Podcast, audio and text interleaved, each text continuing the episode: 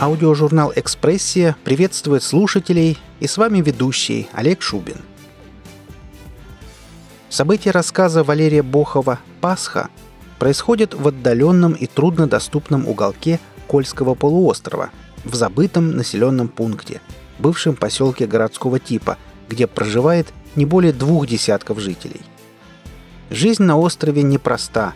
Работы нет, ведь единственное предприятие, приносящее доход – лесозавод закрыто. Как найти выход из создавшегося положения и привлечь внимание к острову и его проблемам?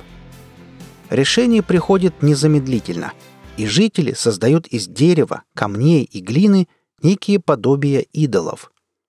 Но смогут ли идолы выполнить функцию, возложенную на них, или эта идея претерпит фиаско? Чтобы узнать ответы на все вопросы – предлагаем прослушать рассказ Валерия Бохова «Пасха». Аудиожурнал «Экспрессия» желает всем приятного прослушивания –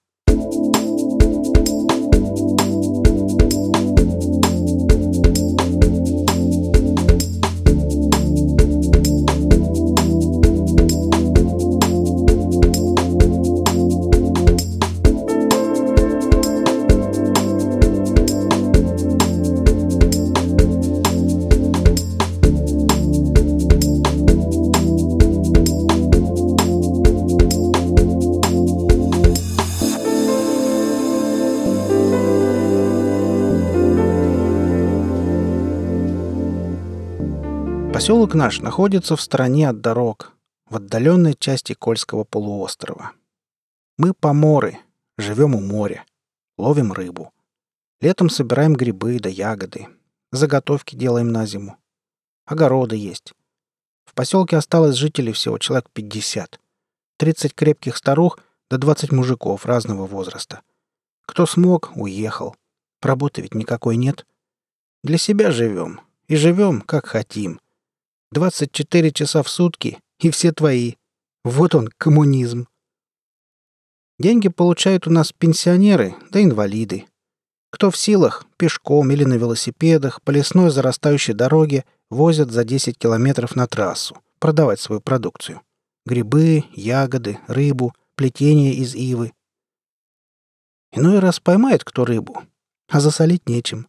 Соли нет, и денег на покупку тоже Раньше в поселке было две школы, два детсада, лесозавод, медпункт, почта, постсовет, два магазина.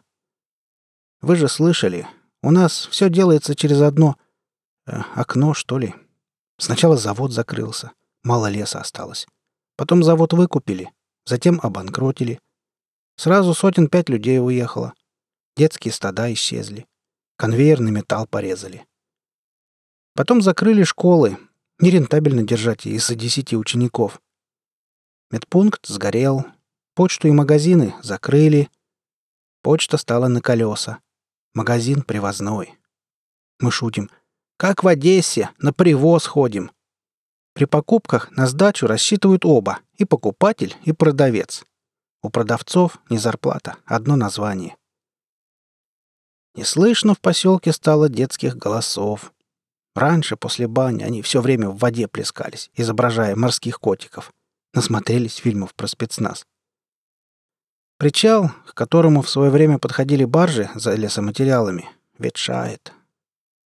Тускло стало. Никаких ярких пятен. За исключением сизых носов некоторых жителей и флага на постсовете. По всей области такие флаги развезли, пошитые в Китае. А позже и постсовет упразднили. Власть удерживать в неперспективном населенном пункте нечего. А насчет сизых носов, половина мужиков у нас полиглоты, глотают все подряд. От цивилизации один радостный осколок остался — электричество. Приезжих нет. Случайные охотники, рыболовы очень редко появляются. Все на джипах, с легкими резиновыми и пластиковыми лодками, с японскими моторами. Мы-то давно свои моторы на консервации держим. В масле и рогоже. Бензина да дизельной солярки давно уж не видим. Наши двигатели — весла да паруса простые. Скучновато общественное жить, если бы не редкие посиделки. Вот на Пасху собрались, и зашла речь о нашем бытие, о празднике Пасха. И вот Серега без ноги говорит, что по телеку смотрел про остров в теплых краях. Остров Пасхи называется. Ноги свои он потерял на зимней рыбалке. Провалился под лед, а вылезти не мог в сапогах. Долго пытался с ними на лед выкарабкаться. Жалко было отстегивать, чтобы расстаться. Других же не достанешь. С тех пор передвигается по поселку на таратайке с подшипниками, которую сам и сколотил. Он у нас все передачи смотрит и рассказывает всегда. Вот слово «дайвинг» он внес в наш обиход. Сказал, что это подводная охота — а мы рыб всегда из-под воды тащим. Теперь не на рыбалку все ходим, а на дайвинг с его легкой руки. «Это что, в честь Святой Пасхи остров назвали?» — спросили его. Сергей ответил, что этого не знает. Не поясняли. Сказал, что есть еще второе название острова — Рапануи. Водится ли там рапан, неизвестно. Но это, говорит, не так уж и важно.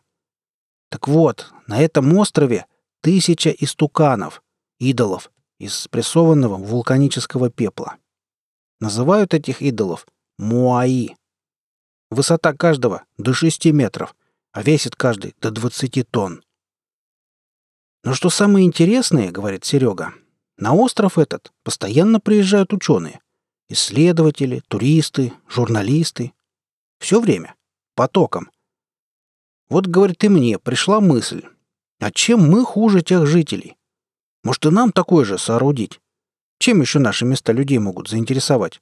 Голой природой массы не заманишь. А действительно, решили, вот заготовки кончим, время будет, и надо самим решать свою судьбу. Хоть на время, а интерес к нашим местам пробудится. А может, и дорогу сюда соорудят. Да и на фотках можем засветиться. Очень у нас любят сниматься. Мужики у нас рукастые. Сами избы ставят, сами лодки шьют, кирпичи готовят, печи кладут, ряжи для причалов ладят, деревянные мостовые да дорожки ведут. Для начала попросили Сергея нарисовать этих самых истуканов. Примитивные, надо сказать, сооружения. И загорелась мысль. Руки попросили дело, народ ожил. Из чего мы идолов соорудим? Камни у нас крепкие, базальтовой породы, с вкраплениями оникса. Это мы знаем от геологов. Лет двадцать назад тут у нас стояли. Но с камнями мы ничего сделать не сможем. Инструментов-то нет. Из дерева мы можем поставить срубы, скажем, метров пять высотой. Чтобы ветерок не снес, забьем их камнями. Благо камней у нас не счесть. Слегу одну или несколько прибить к срубу, будет носовое украшение — Прибить, правда, не получится. Гвоздей нет. Но есть много мотков ржавой проволоки. Ее и используем. А весь сруб надо будет обмазать морской глиной с добавками песка, сажи да золы. А чтобы дождь не смыл глину, обжечь ее, обложив сухостоем. Так и решили. Чем не спрессованная вулканическая пыль? Чем не муаи? А где поставим идолов? На суше? Или, может, на золотом? Золотой — островок, где сети сушим. На солнце они всегда золотятся. А на картах и лоциях островка нет. Мал, да и лежит он в стороне от морских путей. Вода его не заливает, он горкой, пупком стоит. Будем называть его «Остров Пасха» вместо «Остров Золотой». Это же наше название, местное. Кроме нас оно никому не известно. Поставим на нем идолов, Пусть ученые доказывают, что Россия — родина идолов. Историю возникновения их выведут. Может быть, подревнее, чем у тех, теплолюбивых. И пусть параллели всякие проводят. Правда, ковырять наши сооружения давать нельзя. Якобы проклятие, порча и всякие страхи наложены. Такое вот стратегическое решение сход принял. А Марфутка предложила. А давайте-ка одеяния на них пошьем. Приоденем, тогда и колупаться в них никто не сможет. Ей быстренько разъяснили, что это не внуков обшить. Тут на одежонку никаких запасов материи не хватит. Короче, через месяц на острове Пасха высилось пять идолов, пять истуканов. Сооружали их там же, на месте. Там же и обожгли. Красиво получилось. Особенно на фоне красного заката и моря. Я бы сам приезжал смотреть. Жаль, денег на дорогу нет. Да и приезжать мне не надо. Вот оно все, под боком. Смотри, любуйся. Когда срубы начали обмазывать глиной, пришлось, на случай дождя, их накрыть шифером, листы которого сняли с заброшенной скотной фермы. Такого на острове Пасхи наверняка не было. В этом мы их перещеголяли, переплюнули. Да и вообще, у нас технология иная. Не нано, конечно, но наша. Теперь задача встала — оповестить большой мир, что, мол, есть такая диковина в наших краях. Решили, что те, кто на трассе торгует, пусть невзначай спросят у проезжих, действительно ли есть такой остров с истуканами в морях с теплым течением. При положительном ответе мимоходом как бы заметить «Надо же, странно это. У нас давно тоже стоят. Бури отпугивают. Заинтересовать». Прежним жителям поселка, которые уехали, решили ничего не сообщать. А то из затеи ничего не выйдет. У них ведь смятение в головах будет. Почтовой машине и магазину на колесах, Санта-Клаусом, что здесь появляются, решили говорить, если заметят идолов, что все время они тут и стояли. Ну и через какое-то время почтарь, шоферы, продавщицы действительно стали задавать вопросы про идолов. Наши жители показали себя подготовленными актерами. Кроме ответов, что эти фигуры тут всю жизнь стоят, сколько они себя помнят, и как вы могли их не заметить? Отходя немного в сторонку, жаловались друг другу. Чего это они? Слепые, что ли? Действительно, что ли, их не видели? Может, они нарочно? Очень странно слышать эти вопросы. Видимо, у них выработался взгляд, которым замечают лишь субъекты, с которых можно слупить деньги. В большом волнении покидали поселок Санты-Клаусы. Так зовем всех, кто что-то нам возит. А на трассе лучшей актрисой показала себя бабка Кивреиха. Уж такие сцены она разыгрывала, такие монологи, такие спектакли, что многие проезжие, удивленные ее рассказом, уверяли, что обязательно приедут в поселок. Иногда Кивреиха увлекалась и переигрывала. Сочиняла, что в древних рукописях каких-то упоминались истуканы. Про ученого известного, что он, мол, давно занимается этим, изучает их, стал даже член кором под тяжестью знаний об изучаемых объектах. Подолгу живет в поселке. И настолько он проникся этими идолами, что сам стал очень походить на них, только помоложе и в очочках. И ходячий. А так, вылитая копия.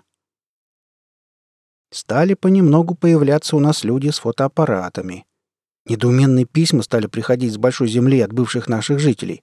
Отвечали им подробно, обстоятельно, про все, кроме идолов. Разговоров про поселок стало много. А если уж такие слухи о нас пошли, а мы знаем, что пошли, то надо было их поддерживать. И мы их поддерживали как могли. И вот прошлым летом был огромный наплыв туристов и приезжих. Первым отреагировал Рыбку Об. Занял здание прежнего магазина, привез товаров. Цены на товары ввинтил в небо. Но появилась поблажка для местных жителей. Выдача продуктов под запись. Петля, но не мгновенная, отложенная. Потом сообразила власть. Восстановили постсовет. Все видимые функции этого органа — это учет опустевших домов и распределение туристов по койко-местам. Некоторые старушки старались перехватить эти функции у постсовета, встречая приезжих и приглашая к себе. Опередить постсовет удавалось всем, кто желал принять людей у себя. Киврейха и тут показала себя. Она громогласно объявила кучке прибывших и толпой стоявших у здания постсовета. «Что растерянные стоите, как будто первый раз в Африке?» Она всегда при холоде говорит про Северный полюс, при жаре — Африка. Мы ведь резко континентальные. У нас даже Африканда есть, Город такой. Петр Великий назвал. По погоде. Вон, видите просторную избу с синими окнами? Это пятизвездная изба. В ней пять коек есть. Все разместитесь. И крыша не течет. Пирожки вам могу стряпать. Идите, у нас двери всегда открыты. Я сейчас подойду». Киврейха закончила распоряжаться. Ожили молчавшие долгое время радиоточки. В постсовете поставили два телефонных аппарата. Один для депутата, второй для людей. Говорить по нему можно было, лишь срывая голосовые связки и потеряв полдня в ожидании. И тут объявился в поселке один оборотистый мужик. Уж такой ловкий. Это сказано, появился один. На самом деле с ним армия. Ну, обо всем по порядку. Возник мгновенно. Зыркнул глазами по истуканам и в постсовет.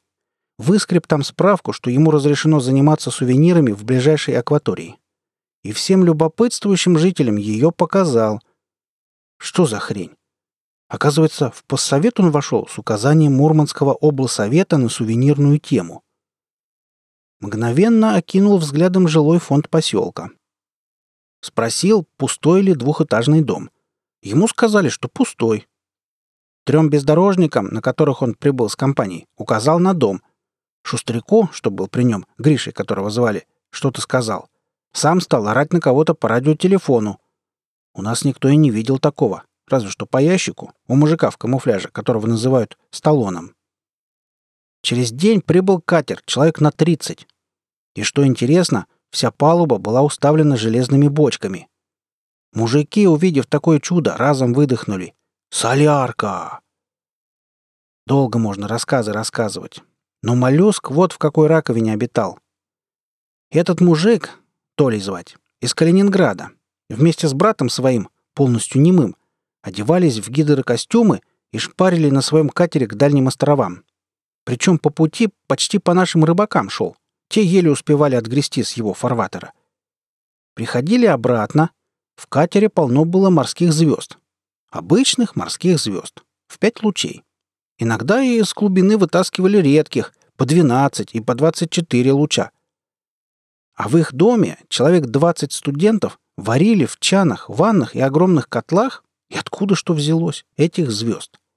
Потом распяливали этих звезд. Мы-то в детстве сушили звезд на камнях. Звезды высыхали, их покрывали лаком и упаковывали. На коробке клеили надписи «Звезды вод острова Пасха», «Морские звезды акватории острова Пасха» и гнали эти коробки в Калининград и в Питер. Почтовая машина участила свои рейсы.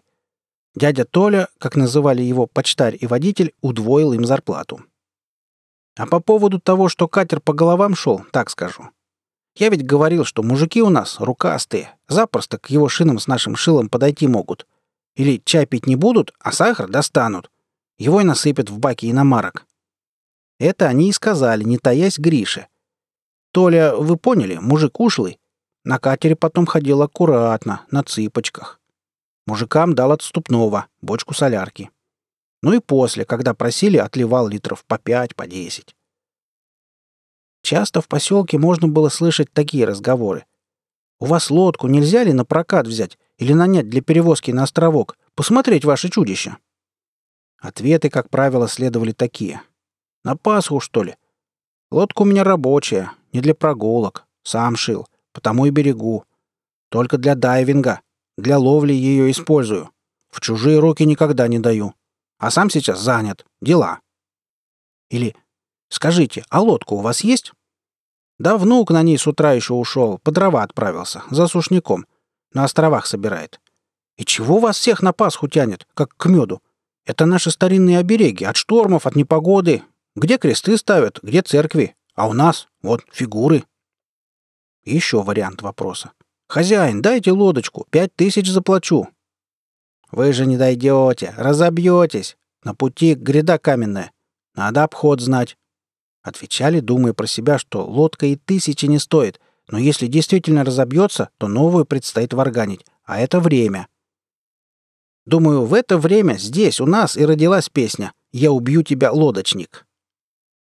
Все же некоторые наши не смогли устоять и соблазнялись большущими деньжищами, которые отваливали им за поездку ошалевшие от долгого ожидания и неуступчивости поселян гости. Однажды устоявшуюся идиллию чуть не разрушил нашинский же мужик. Мужик с пузырями. Синоптик Гена с метеостанции. Он на отшибе, на верхотуре живет с напарником, Жекой. Они в посиделках наших не участвуют. Неинтересно. А продукты им на месяц катером доставляют. Так вот, Подошел Гена к нам. Первый вопрос всегда к нему. «Пузыри-то запустил?» «Запустил, запустил», — привычно ответил он. «А что это вы нагородили?» — успел спросить он, как его тут же оттеснили в сторонку. И объяснили диспозицию, втихаря, конечно. А Серегу Безногого спросил приезжий. «А скажи-ка, дядя, можно ли отколупнуть кусочек от вашего страшилы?» Сергей ему так ответил. «Вот я попробовал однажды. Юнцом еще был. Результаты сам видишь», — закончил он, показывая на ноги. «Это что? Я учился на оперного певца, так еще и голос у меня исчез. Начисто. Пропал. Ни одной арии, ни одной ноты сейчас не могу взять. Очень сильное проклятие заложено в выдалищах. Вспоминаю. Действительно, Серега в школе на сцене вопил что-то, и неплохие рулады он выводил. А на 15 августа наметили солнечное затмение. Тот же Серега без ноги передал нашим данные из телевизора. Вот это событие обыгрывали так. Толпящимся на берегу туристам говорили удивленно. «Вы не заметили? Самый левый истукан повернулся на восток. Совсем не обратили? Не уловили? Похоже, затмение будет. Так в книгах желтых говорится. А поздней осенью налетел однажды свирепый ураганный ветер и разметал наше творение. Ничего не осталось на островке. На сходе решили врать, что приезжал шведский корабль. Именно шведские к нам приплывали когда-то. Выкупили у Минкульта наших истуканов, погрузили их, приговаривая «Исланд Пасхи», и, как сказал ихний переводчик, Повезли их на остров Пасхи. Депутат, который представительствует в постсовете, все проспал и в разговорах этих не участвовал. При просушке сетей, теперь встречая на золотом кусочке ржавой проволоки, поселяне молча поднимают их и с улыбкой показывают друг другу.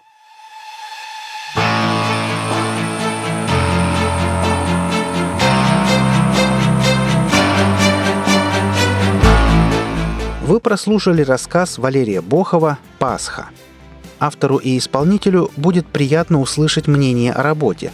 Оставляйте пожелания в комментариях к этому выпуску. Наша команда очень благодарна всем за оказанное внимание. Аудиожурнал «Экспрессия» желает вам прекрасного настроения. Будьте вместе с нами и до встречи в следующем выпуске.